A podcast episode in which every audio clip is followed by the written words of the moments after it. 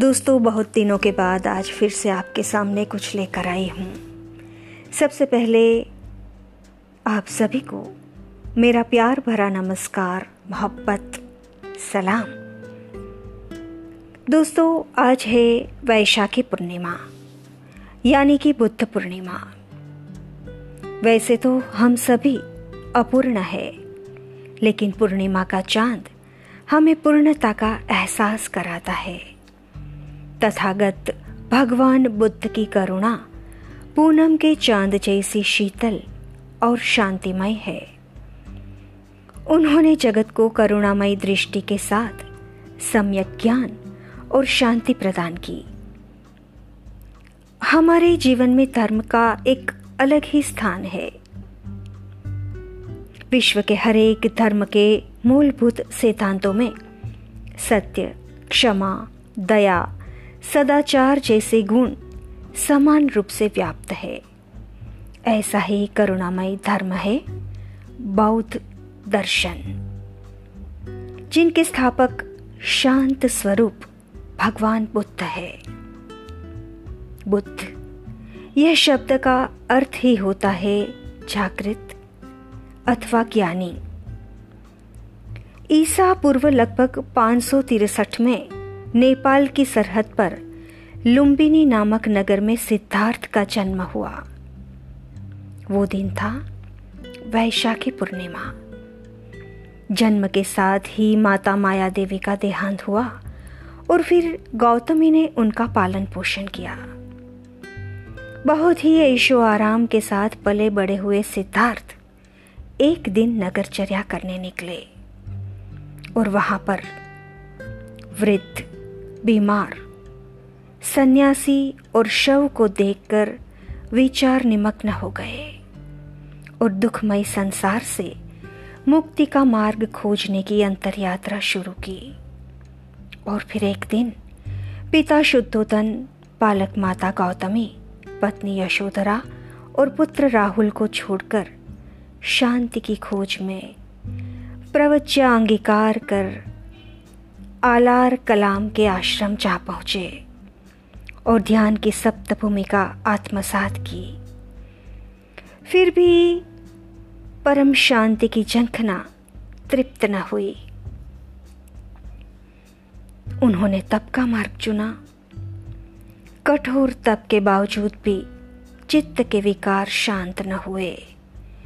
तो फिर से ध्यान के मार्ग से उन्होंने अपने आप पर आखिर में विजय पा ही ली।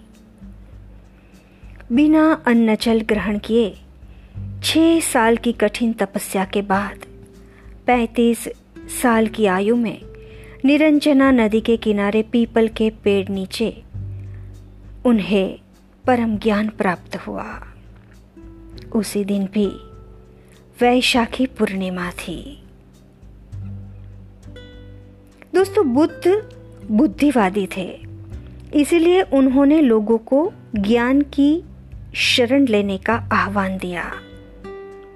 अस्सी साल की आयु में जीवन के अंतिम क्षणों में उन्होंने अपने शिष्यों को सिर्फ़ धर्म का अनुसरण करने का उपदेश दिया और देह त्याग किया। वह दिन भी योगानुयोग। वैशाखी पूर्णिमा का ही दिन था।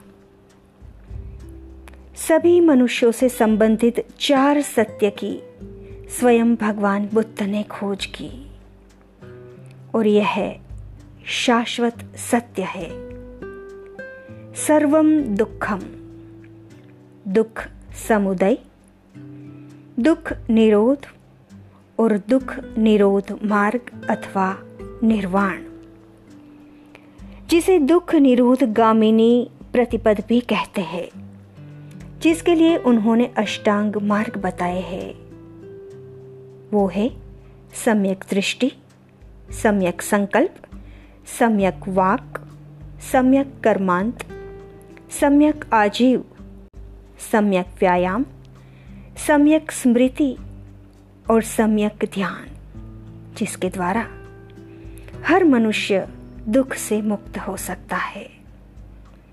भगवान बुद्ध अत्यंत ही व्यावहारिक, समाज सुधारक एवं दार्शनिक थे। ज्ञान प्राप्ति के बाद उन्होंने पहला उपदेश वाराणसी में दिया, जो धम्म चक्र प्रवर्तन कहलाता है। उनके उपदेश सागर जैसे गहन और गंभीर है, जिनका संग्रह बौद्ध धर्म ग्रंथ त्रिपिटक में संकलित है। आज का दिन, जी हाँ। यानी कि वैशाखी पूर्णिमा का दिन। भगवान तथागत की त्रिविध जयंती का पावन उत्सव है। जन्म जयंती, ज्ञान प्राप्त जयंती और परिनिर्वाण दिन। आइए दोस्तों, आज के दिन हम प्रार्थना करें कि अशांत विश्व को शांति प्रदान हो। कोरोना की इस महामारी से समग्र विश्व को जल्द ही मुक्ति मिले। सभी स्वस्थ रहे, तंदुरुस्त रहे। ऐसी शुभ भावना के साथ आइए, बुद्ध की शरण में पनाह ले, धर्म की शरण में जाए। बुद्धम शरणं गच्छामि धम्मम शरणं गच्छामि।